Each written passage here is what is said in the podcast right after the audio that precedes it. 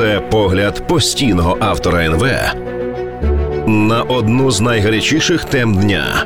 Що чекає на Україну внаслідок вимушеного переходу до оборони? Автор Микола Сунгуровський, директор військових програм центру Разумкова. Дедалі частіше на заході лунають заклики переконати Україну в необхідності зміни стратегії ведення війни з наступальної на оборонну минулого року. І в Україні, і на заході всі перебували в очікуванні на суттєві успіхи українського контрнаступу. В свою чергу вони ґрунтувалися на обіцянках зобов'язаннях західних держав поставити Україні озброєння за номенклатурою в обсягах і в терміни потрібні для початку та успішного розвитку контрнаступу, тобто для виконання комплексу великої кількості завдань з проведення відповідних наступальних та оборонних операцій, оскільки ці обіцянки нашими західними партнерами не були виконані вчасно та в повному обсязі. Це стосується і артилерійських снарядів, і бронетехніки, і ракет тощо. Більшість із завдань і весь контрнаступ були поставлені під загрозу. За великим рахунком, з огляду на це він і не розпочинався, а обмежився штурмовими діями на окремих ділянках фронту та оборонними на інших. Їхніми головними цілями було знищення якомога більшої частини російського військового потенціалу потенціалу, паузою, що виникла на фронті,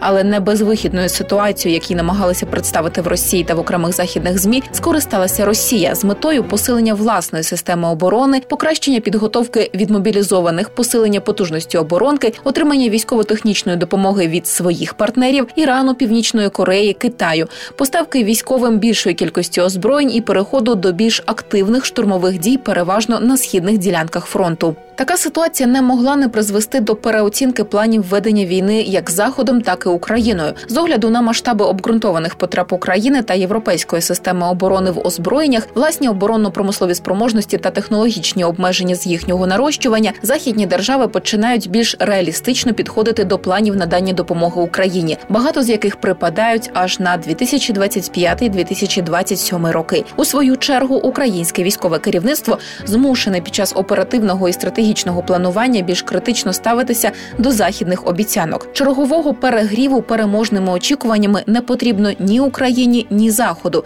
Іншими словами, ситуація зводиться до виникнення ще однієї подовження попередньої паузи, але тепер, наче в інтересах України, з метою посилення її військового потенціалу, оснащення озброєннями, покращення підготовки особового складу до потрібного рівня.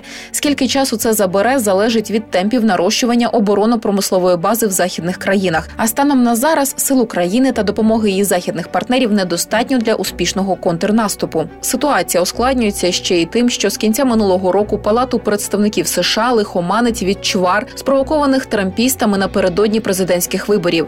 Не буду вдаватися в подробиці і припущення. Ними переповнені і вітчизняні, і іноземні змі. Скажу тільки, що ситуація у США не дозволяє нам зараз говорити не лише про колективний захід, але й про об'єднану Америку на горе Європі і самим США. США та на радість антизаходу. За цих умов головні надії України зараз покладаються на Європу. В багатьох провідних європейських країнах зростають відчуття наближення великої війни, занепокоєння можливістю її переносу на власну територію, розуміння необхідності допомоги Україні на фоні ненульової ймовірності посилення розбіжностей із США і в самих європейських державах, і в рамках коаліції Рамштайн вживаються заходи, вишукуються додаткові джерела, нові підходи для підтримки допомоги Україні, хоча б на існуючому рівні, з наступним нарощуванням її масштабів. На жаль, проміжок часу до наступного етапу вимірюється подекуди не днями та місяцями, а роками. Бо нарощування потужностей з виробництва, особливо технологічно складних озброєнь, передбачає не просто збільшення їхнього завантаження, але й побудови нових. А тут головними обмеженнями будуть не стільки фінансові, скільки технологічні чинники. Іншими словами, якщо раніше надання Україні допомоги озброєнням дозувалося переважно побоюваннями ескалації конфлікту, то тепер вона певний час буде дозуватися фактичними можливостями її надавати. Через невизначеність ситуації з виборами у США на носі ще й президентські та парламентські вибори в кількох європейських країнах і до Європарламенту наші партнери змушені розглядати додаткові варіанти завершення війни, у тому числі шляхом переговорів. На сьогодні голоси, що закликають до безумовних переговорів,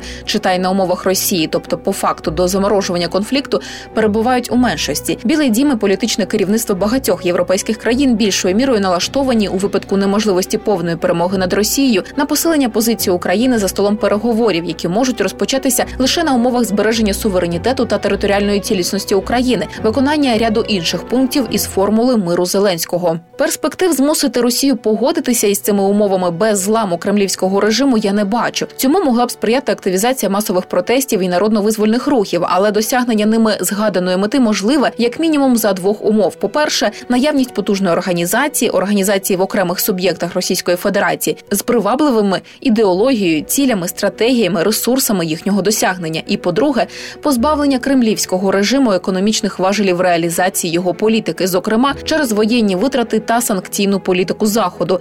За наявності таких важелів приборкання протестів є справою техніки. Паростки цих умов у Росії лише прибуваються. Не буду розповідати про оптимістичні сценарії розвитку подій. Ними ми обгодовували і самих себе, і наших партнерів. Тут як кажуть, сподівайся на найкраще, а готуйся до найгіршого. Оптимістичний сценарій можливий за умов відновлення повної допомоги з боку США, тобто від того, як підуть і чим завершаться тамтешні вибори. За цим сценарієм, через певний проміжок часу, упродовж якого Україні треба вистояти, перетерпіти, можливий і успішний контрнаступ, і повна перемога над Російською Федерацією. Але й навіть у найкращому випадку важливо враховувати обмежені можливості США, особливо за умов, коли вісь зла на чолі з Китаєм, не скидаючи з рахунків внески Росії, Ірану та Північної Кореї, які самі не відмовляються від зазіхань на регіональну та навіть глобальну гегемонію, намагається роззосередити зусилля США та їхніх союзників по якомога ширшому фронту нестабільності. Отож, головний висновок реалізм і ще раз реалізм.